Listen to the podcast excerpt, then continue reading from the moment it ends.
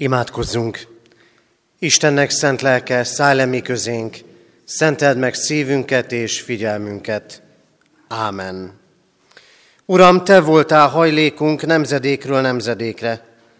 Mielőtt hegyek születtek, mielőtt a föld és a világ létrejött, öröktől fogva mindörökké vagy Te, ó Isten. Kegyelem néktek és békesség Istentől, ami atyánktól, és megváltó Úrunktól, az Úr Jézus Krisztustól. Ámen. Kedves testvérek, az új esztendő első Isten tiszteletén imádkozzunk énekszóval a nyolcadik Zsoltár első versét énekeljük. Nyolcadik Zsoltárunk első verse így kezdődik. Ó felséges Úr, mi kegyes Istenünk! thank you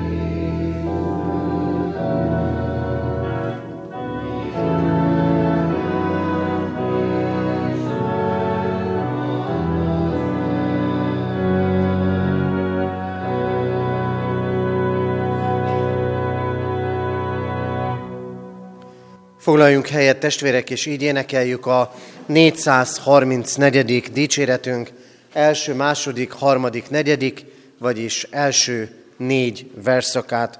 434. dicséretünk így kezdődik. Megszületett a mennyei király.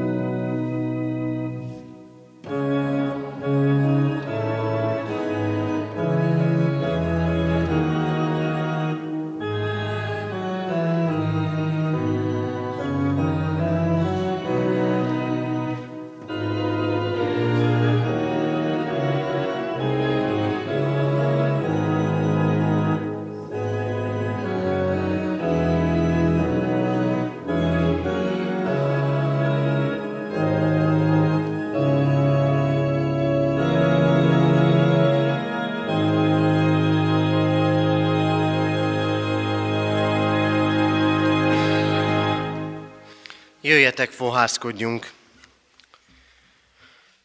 A mi segítségünk az Úr nevében van, aki az eget és a földet alkotta. Ámen. Kedves testvérek, az új esztendő első Isten tiszteletén hallgassátok meg, mit kíván tőlünk az Isten törvénye. Mózes második könyve 20. fejezetének második versétől kezdődően. Én az Úr vagyok a te Istened, aki kihoztalak téged Egyiptom földjéről a szolgaság házából. Ne legyen más Istened rajtam kívül. Ne csinálj magadnak semmiféle bálványszobrot azoknak a képmására, amik fenn az égben, lenn a földön vagy a föld alatt a vízben vannak. Ne imádd és ne tiszteld azokat, mert én az Úr, a te Istened, féltőn szerető Isten vagyok. Megbüntetem az atyák bűnéért a fiakat, három, sőt, négy nemzedéken át, ha gyűlölnek engem. De irgalmasan bánok ezer ízig azokkal, akik szeretnek engem és megtartják parancsolataimat. Nem mond ki hiába Istenednek az Úrnak nevét, mert nem hagyja az Úr büntetés nélkül azt, aki hiába mondja ki nevét. Emlékezzél meg a nyugalom napjáról, és szenteld meg azt. Hat napon át dolgozz, és végezd mindenféle munkádat. De a hetedik nap a te Istenednek az Úrnak nyugalom napja. Semmiféle munkát ne végez azon se te, se fiat, se lányod, se szolgált, se szolgáló lányod, se állatod, se a kapudon belül tartózkodó jövevény. Mert hat nap alatt alkotta meg az Úr az eget, a földet, a tengert, és mindent, ami azokban van. A hetedik napon pedig megpihent. Azért megáldotta az Úr a nyugalom napját, és megszentelte azt. Tiszteld apádat és anyádat, hogy hosszú ideig élhess azon a földön, amelyet Istened, az Úr ad neked. Ne őj, ne paráználkodj, ne lopj, ne tanúskodj hamisan fele barátod ellen. Ne kívánt fele barátod házát, ne kívánt fele barátod feleségét, se szolgáját, se szolgálólányát, se ökrét, se szamarát, és semmit, ami a fele barátodé. Isten törvénye igazgat bennünket ebben az esztendőben is. Jézus Krisztus azt mondja, amíg a föld és az ég el nem múlik, semmi nem vész el az ő törvényéből. Imádkozzunk! Urunk Istenünk, az új esztendő első napján ma azért adunk hálát, mert Te nem változol. Változik a dátum, pörögnek az évek, sok minden mássá lesz bennünk is, meg körülöttünk is, de Te nem változol. És köszönjük, hogy ez olyan állandósága lehet az életünknek, amire építhetünk, amit támaszunk, reménységünk, erőforrásunk és vigaszunk lehet. És köszönjük neked, Úrunk, hogy a te szavad sem változik. Sem a te parancsaid, sem a te ígéreteid, sem a te hívásod, amelyel mindannyiunkat örök életre hívsz. És nem változik a te lelked munkája sem, amely épít, újjáteremt, megújít, végasztal, és élővé teszi számunkra a te szavadat. Urunk, azért vagyunk itt együtt, hogy meghalljuk a te megújító szavadat. Kérünk, legyen, történjen meg velünk most is az, hogy az emberi szavakon túl meghalljuk a te üzenetedet, és azt szívünkbe vésve megteremjük annak gyümölcsét. Kérünk, hallgass meg minket, Atya, Fiú, Szentlélek Isten. Ámen. Isten igényének hallgatására készülve a 313. dicséretünk egyetlen versét énekeljük el. 313. dicséretünk így kezdődik. megáll az Istennek igéje, és nem állhat senki ellene.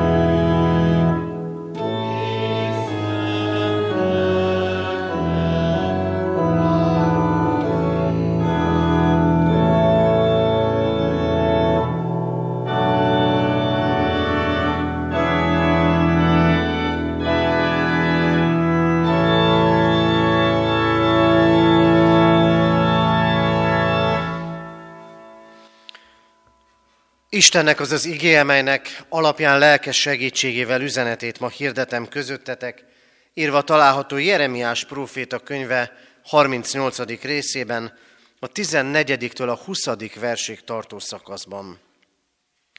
Citkiá király magához hivatta Jeremiás prófétát az úrházának a harmadik bejáratához. A király így szólt Jeremiáshoz. Akarok valamit kérdezni tőled, de ne titkolj el előlem semmit. Jeremiás így válaszolt a királynak. Ha kijelentést mondok neked, biztosan megöletsz, ha pedig tanácsot adok, nem hallgatsz rám. Citkiá király ekkor titokban megesküdött a profétának. Az élő úrra mondom, aki az életet adta nekünk, hogy nem öletlek meg, és nem adlak azoknak kezébe, akik az életedre törnek. Jeremiás ezt válaszolta. Így szól az Úr a seregek Istene. Ha kimégy a babiloniai király vezéreihez, akkor életben maradsz. És nem perzselik föl ezt a várost sem, életben maradsz házad népével együtt, de ha nem mégy ki a babiloniai király vezéreihez, akkor ez a város az ő kezükbe kerül és felperzselik, s te sem menekülsz meg a kezükből. De a király azt felelte Jeremiásnak, Aggódom, hogy a káldeusokhoz pártolt júdeaiak kezébe adnak, és azok gúnytűznek belőlem. Nem adnak, szólt Jeremiás. Hallgass az Úr szavára, amelyet most mondok neked, akkor jól jársz, és életben maradsz. Ámen. Eddig Isten írott igéje. Kedves testvérek, egy hosszabb történetnek egy kisebb részletét hallhattuk most ebben a felolvasott igehirdetési alapigében. Először is azért, hogy jól értsük ezt a történetet és annak üzenetét, szükséges egy kicsit tágabb környezetbe helyeznünk azt, hogy mi is történik itt. Az történik, hogy az Isten népe, amely pár száz évvel korábban, Krisztus előtt ezer környékén egy viszonylag nagy országgá lett, már szinte csak egy városállammá zsugorodott Jeruzsálemre és a legszűkebb környezetére. És itt is nagy baj van, mert az akkori kor nagyhatalma, Babilon, hosszabb ideje ostromolja Jeruzsálem városát. És a beszélgetés, amiben most bekapcsolódtunk, Jeruzsálem királya, a zsidó királya, és az egyik próféta között szólt. Egy olyan, egy olyan próféta van előttünk Jeremiás személyében, aki, akit nem nagyon érdekelt az, hogy mit mondanak az emberek, hanem az érdekelt, hogy mit mond az Úristen. És emiatt börtönbe került, bedobták egy ciszternába, onnan nagy nehezen kihúzták, tehát nem volt emiatt egy könnyű élete. Ez a történet háttere.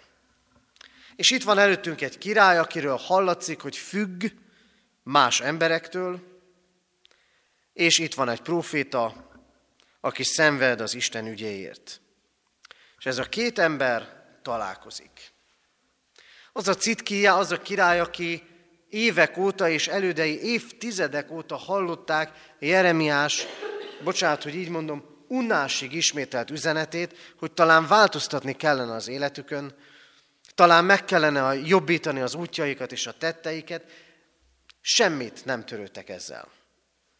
És akkor most, amikor baj van, és a bajnak is már a sokadik napján vagy hónapjában egyszer csak ez a király fölkeresi Jeremiás prófétát. Mit mond az Isten? És hogy Jeremiás mennyire tartózkodó volt, azért érezzük ezt. Nem fogom elmondani, mert attól tartok, hogy megöletsz, meg egyébként sem hallgatsz rá. És miközben kettejük között zajlik ez a párbeszéd, ebbe a párbeszédbe belép az Isten. És ez a nagyon fontos dolog. Hogy az emberi párbeszédeinkbe egyszer csak belép az Isten. Az életünk összefüggéseibe, a mindennapjaiba be akar lépni az Isten. Én nem tudom, hogy hogy indulunk el, kiki hogyan indul el erre az esztendőre.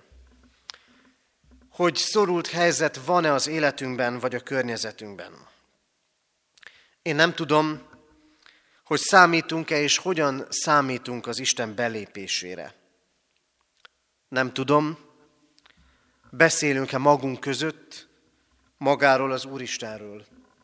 Nem kioktatólag, hanem egyszerűen csak beszélünk-e vele.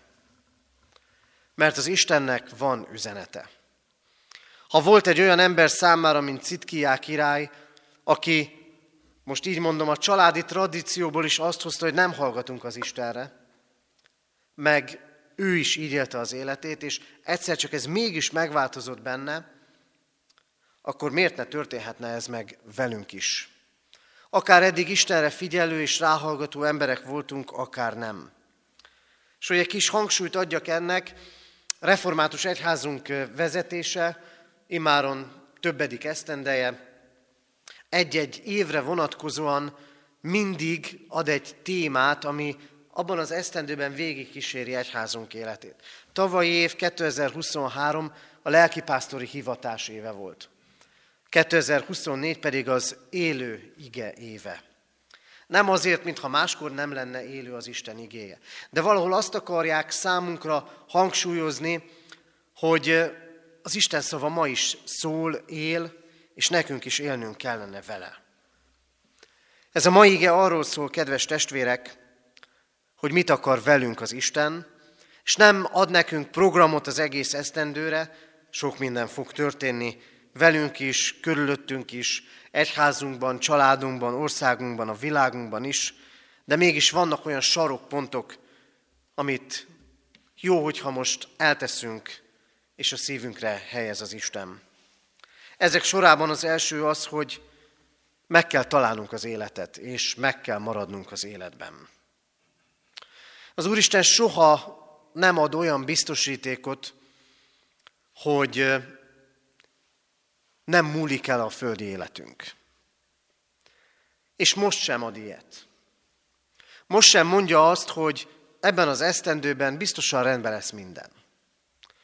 Nem mondja azt, hogy nem lesznek veszteségeink, akár gyászunk is. Azt viszont mondja, hogy ő az élet pártján áll.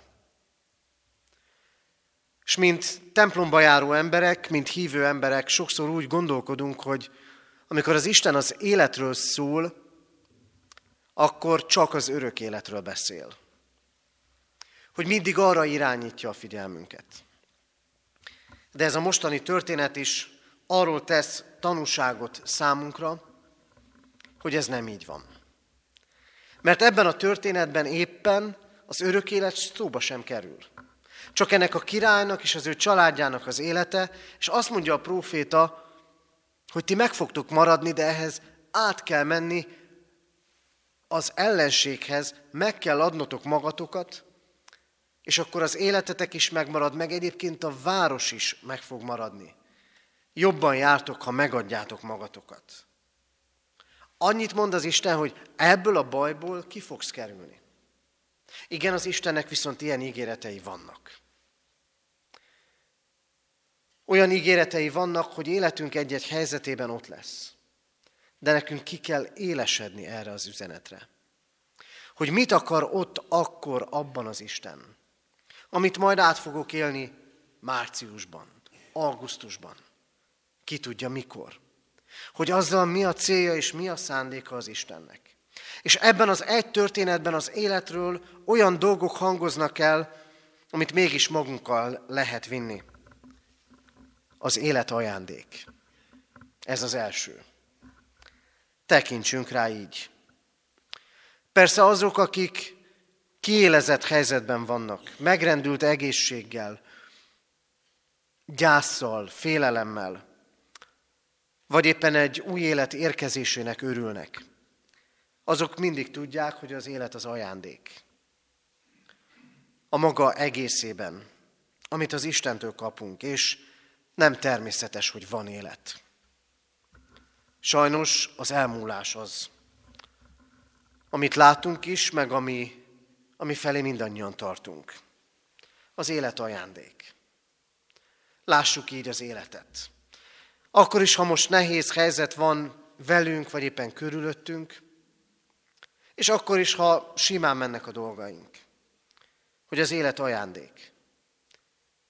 Ajándék a magam élete, ajándék a házastársamé, a gyermekemé, az unokáimé, a szüleimé, soroljuk tovább önmagunkban.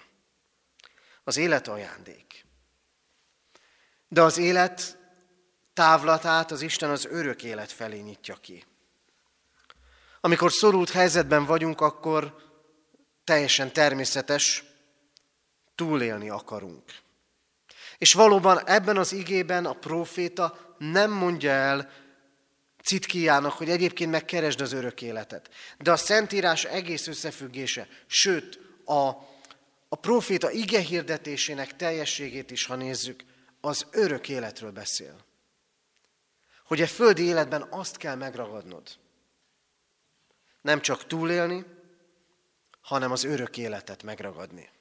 Énekeltük kicsit karácsonyi hangulatú, üzenetű énekünket, a 434-et, nékünk születék mennyei király. Olyan, aki elhozta az életet.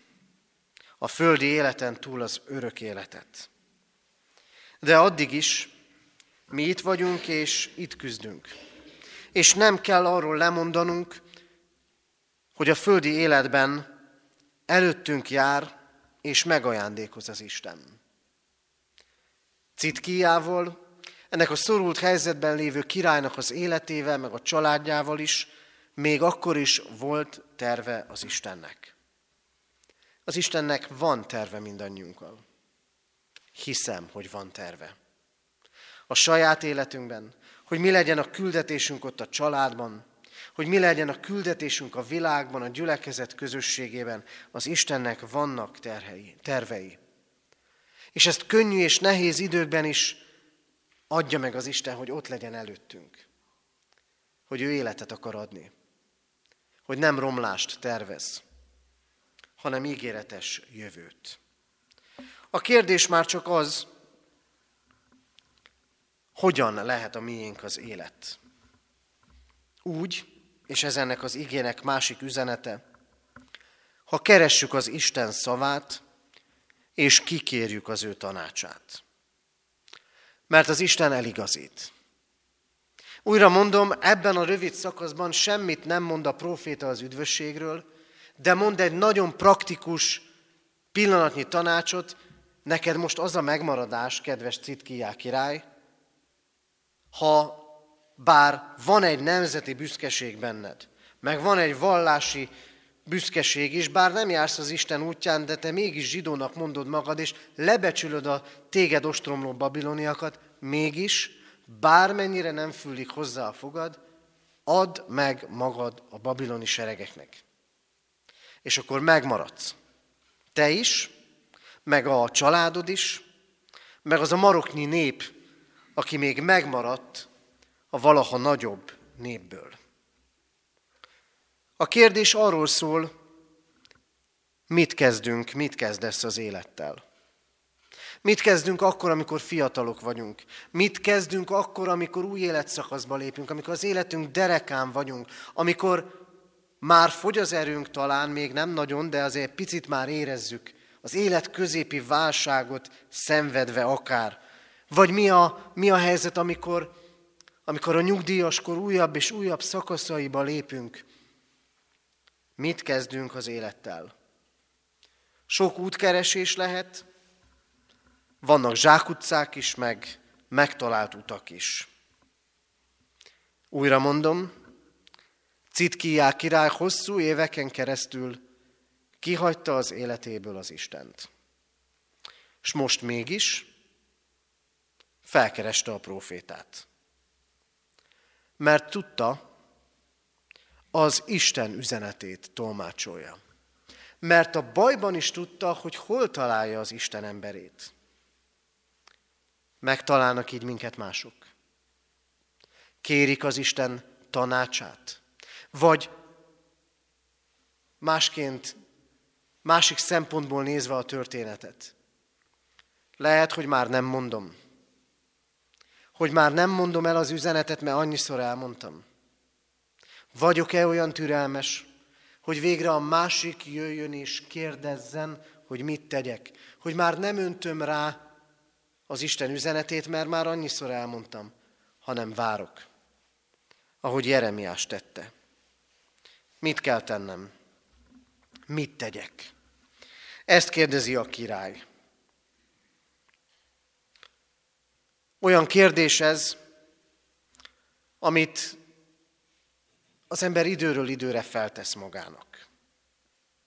Az életének kiélezett helyzeteiben különösen is. Vagy amikor el akarunk érni valamit. Eszembe jut egy gimnáziumi osztálytársam, tragikusan rossz volt matematikából, de ő eldöntötte, ő jogi pályára akar menni. De kellett a pont a felvételihez. És kettes, hármas matekról egy év alatt ötösre fölhozta magát. Iszonyat energiákat fektetett bele. Mit kell tennem? Mit kell tennem, hogy megtaláljam az életem? Keressük-e ilyen elszántsággal az Isten szándékát és akaratát? Az első pünkösdön, amikor meghallják a prédikációt az emberek, akkor nem tudják rögtön, hogy mi van. Csak megérinti őket az Isten, és oda mennek a, az igehirdetőhöz, Péter apostolhoz, és felteszik a kérdést, mit kell tennem? Térjetek meg, keresztelkedjetek és kövessétek az Istent. Minden itt kezdődik. Hogy feltesszük a kérdést, Uram, te mit mondasz? Mit tanácsolsz? És persze nem kell mindent újra és újra megkérdezni.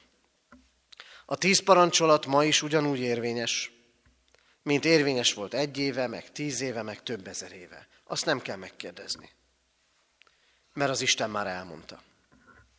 De a döntéseinkben legyen ott ez a nyitottság. Uram, te mit mondasz?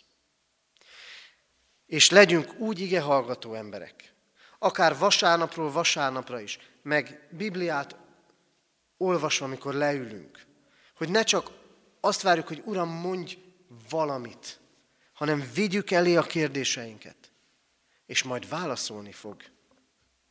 És végezetül, mégsem csak annyi a történet, hogy keresem az Isten szavát és tanácsát, hanem hallgatnom is kell rá. Jeremiás megosztja őszintén a szomorú tapasztalatát a királlyal. Eddig nem hallgattál rám. Miért mondjam el? Meg fogsz öletni. Miért mondjam el ugyanazt, amit eddig mindig. És oly sokszor elmondta már korábban is, add meg magad, újra elmondja. Kicsit előre szaladok. Bármennyire is jónak és nyitottnak tűnt itt a király. Ahogy kifordult, elfelejtette. Nem adta meg magát. És ez a király azt kellett, hogy lássa, hogy a szeme láttára ölik meg a fiait, aztán megvakítják őt magát is. És fogságba viszik.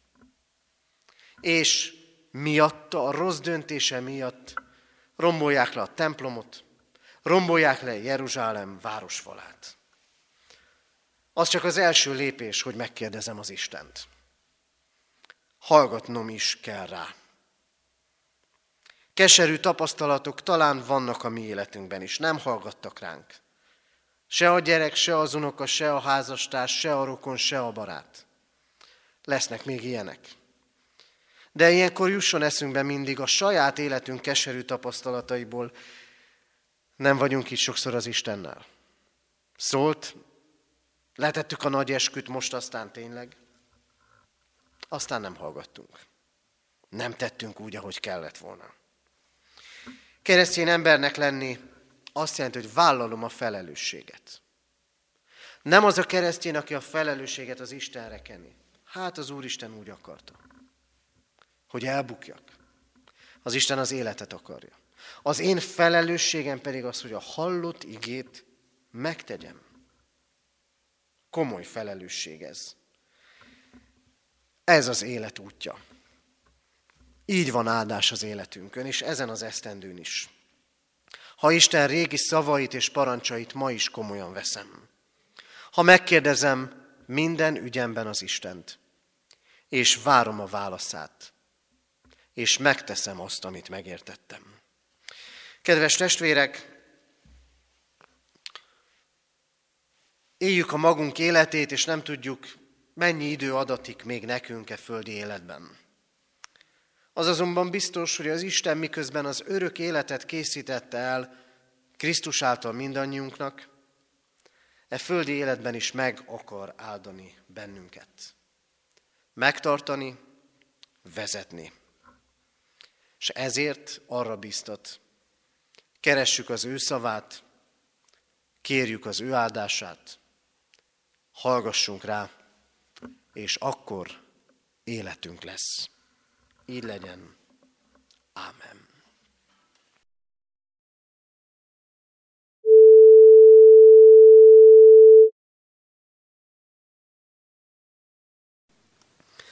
Kedves testvérek, így szerezte a mi Urunk Jézus Krisztus az urvacsorát, így éltek vele az apostolok, a reformátorok, hitvalló őseink, és Isten kegyelméből így élhetünk most vele mi is. Mielőtt elmennénk otthonainkba, Isten igéje figyelmeztet bennünket, hogy az ő kegyelmét hiába valóvá ne tegyétek magatokban. Az Istennek békessége uralkodjék a ti szívetekben, melyre el is hivattatok egy testben, és háládatosak legyetek. A Krisztusnak beszéde lakozzék bennetek gazdagon minden bölcsességben, tanítva és intvén egymást zsoltárokkal, dicséretekkel, lelki énekekkel, hálával énekelve szívetekben az Úrnak. Jöjjetek, imádkozzunk! Urunk, köszönjük neked, hogy Te az élet ura vagy, az életünket ajándékba kaptuk tőled, és Te pedig az örök élet teljességével ajándékozol meg minket. Köszönjük, Urunk, hogy hídben járhatunk, hogy a Te bocsánatod lehet életünk erőforrása. És köszönjük, hogy könyöröghetünk most is azokért, akik még nem ismernek téged, mint megváltójukat, mint bűneiknek megbocsátóját, mint életét értük áldozó Istent. Adj nekik hitet, Urunk, kérünk. És köszönjük, hogy a Te szavad ma is szólt, eligazított és tanácsolt bennünket. Add, hogy készek legyünk mindig keresni akaratodat, és ne csak tudni, mit kérsz tőlünk, hanem legyünk készek engedelmeskedni is neked. Kevés ehhez az erőnk, mégis kérünk, küld el a te lelked, és áld meg tőled jövő szándékainkat, hogy a te dicsőségedre élhessünk. Imádkozunk hozzád, Urunk Istenünk, nem csak magunkért és szeretteinkért, de könyörgünk a betegekért, a gyászolókért, könyörgünk egyházunkért, és benne különösképpen is gyülekezetünk szolgálatáért. Imádkozunk népünkért, határokon innen is túl.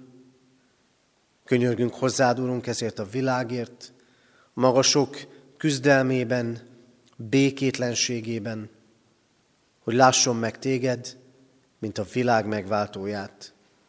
Kérünk, Urunk, hallgass meg minket. Ámen. Ti azért így imádkozzatok. Mi, atyánk, aki a mennyekben vagy, szenteltessék meg a te neved. Jöjjön el a te országod, legyen meg a te akaratod, amint a mennyben, úgy a földön is. Minden napi kenyerünket add meg nékünk ma, és bocsásd meg védkeinket, miképpen mi is megbocsátunk az ellenünk védkezőknek. És ne vigy minket kísértésbe, de szabadíts meg a gonosztól, mert tiéd az ország, a hatalom és a dicsőség mind örökké. Ámen. Imádkozzunk nemzetünkért, énekeljük el a himnuszt.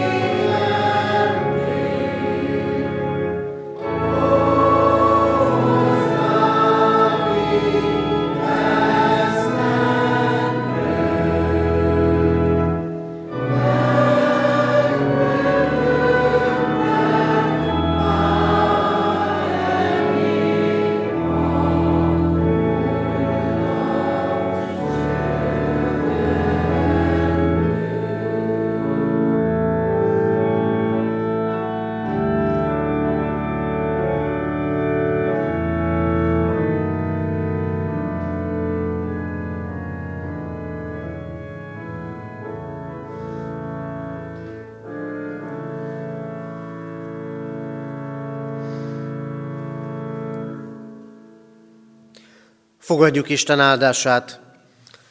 Semmi felől ne aggódjatok, hanem imádságban és könyörgésben mindenkor hálaadással tárjátok fel kéréseiteket az Istennek, és az Isten békessége, amely minden értelmet felülhalad, meg fogja őrizni szíveteket és gondolataitokat a mi Urunk Jézus Krisztusban. Ámen. Foglaljunk helyet testvérek, és néhány hirdetést hadosszak meg a testvérekkel. Ennek sorában először is azt, hogy ma még 11 órakor lesz istentisztelet Kecskeméten a templomban. Vasárnap, az esztendő első vasárnapján, január 7-én nem tartunk istentiszteletet itt katonatelepen a templomban, és más városrészi istentiszteleti helyünkön sem, kizárólag Kecskeméten, 9-kor, 11-kor és délután 5 órától. A 9 órakor kezdődő istentiszteleten kerül sor egyházközségünk új presbitériumának beiktatására, a presbiterek ünnepélyes fogadalomtételére. Erre várjuk szeretettel a testvéreket, majd pedig azt követően újévi fogadást tartunk az új kollégium dísztermében. Itt katonatelepen az első idei bibliaóránkat jövő hét kedden, január 9-én tartjuk 5 órai kezdettel, és előtte hétfőn már 5 órától ugyancsak imaórai közösségben lehetünk együtt. Hirdetem a testvéreknek, hogy egyházközségünk hivatalai ezen a héten még zárva tartanak. Gondolok itt a lelkészi hivatalra, a gazdasági hivatalra és az egyházközségi könyvtárra. Jövő hét hétfőtől január 8-án nyitnak hivatalaink. Végezetül a tavalyi esztendőről szeretnék egy rövid egyházközségi statisztikát megosztani. Az elmúlt esztendőben megkereszteltünk 61 fiút és 69 lányt, összesen 130 főt, 16-tal többet, mint 2022-ben. Eltemettünk 66 férfit, 59 nőt, összesen 125 alkalommal álltunk meg ravatal mellett, 24 gyel kevesebb temetés volt így, mint 2022-ben. A temetéseink közül más felekezetű volt 14 fő, nem kecskeméti lakos 8 fő, vagyis eltemetett kecskeméti református testvérünk 103 fő, ezzel szemben kereszteltünk 130 testvérünket. Konfirmált 6, 55 fiú és 45 lány, összesen százan, ez 22-vel kevesebb, mint 2022-ben. A konfirmált 100 testvérünkből heten felnőttként tettek fogadalmat. Házasságára kérte áldását 6 református és 29 vegyes pár, összesen 35 pár, hattal több, mint 2022-ben. Végezetül az urvacsorákat illetően mind 2022-ben, mind 2023-ban 18 meghirdetett urvacsorai alkalmunk volt, 2023-ban 5368-an éltek az urvacsora közösségének lehetőségével, ez 270 fővel kevesebb, mint a megelőző esztendőben. Ezek csak a száraz adatok, ezt tegnap is elmondtam már az esztendő utolsó Isten tiszteletén, a gyülekezet élete sokkal több, mint nevek és statisztikai adatok. A lélek munkája az, aki által van gyarapodásunk, megmaradásunk és gyarapodásunk, ezért a megmaradásért, megújulásért és gyarapodásért könyörögjünk, és így kívánok egyházközségünk lelkipásztori kara és régi és új presbitériuma, és a magam és családom nevében is minden kedves testvérünknek Istentől gazdagon megáldott, a vele való találkozásban teljes új esztendőt.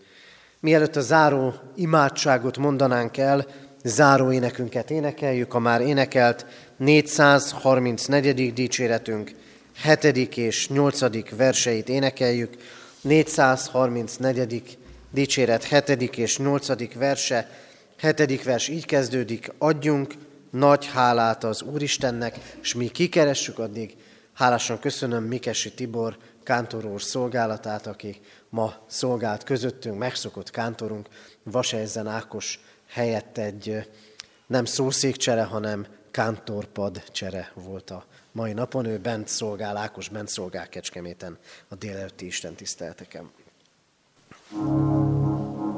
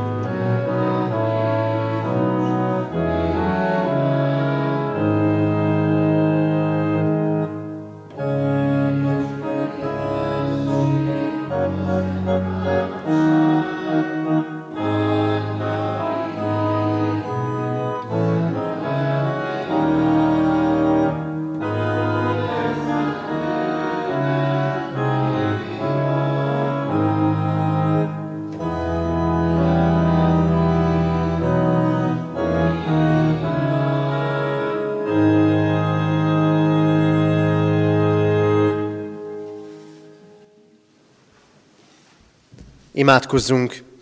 Hűséges Jézusunk, tégy minket a Te szófogadó tanítványaiddá. Ámen.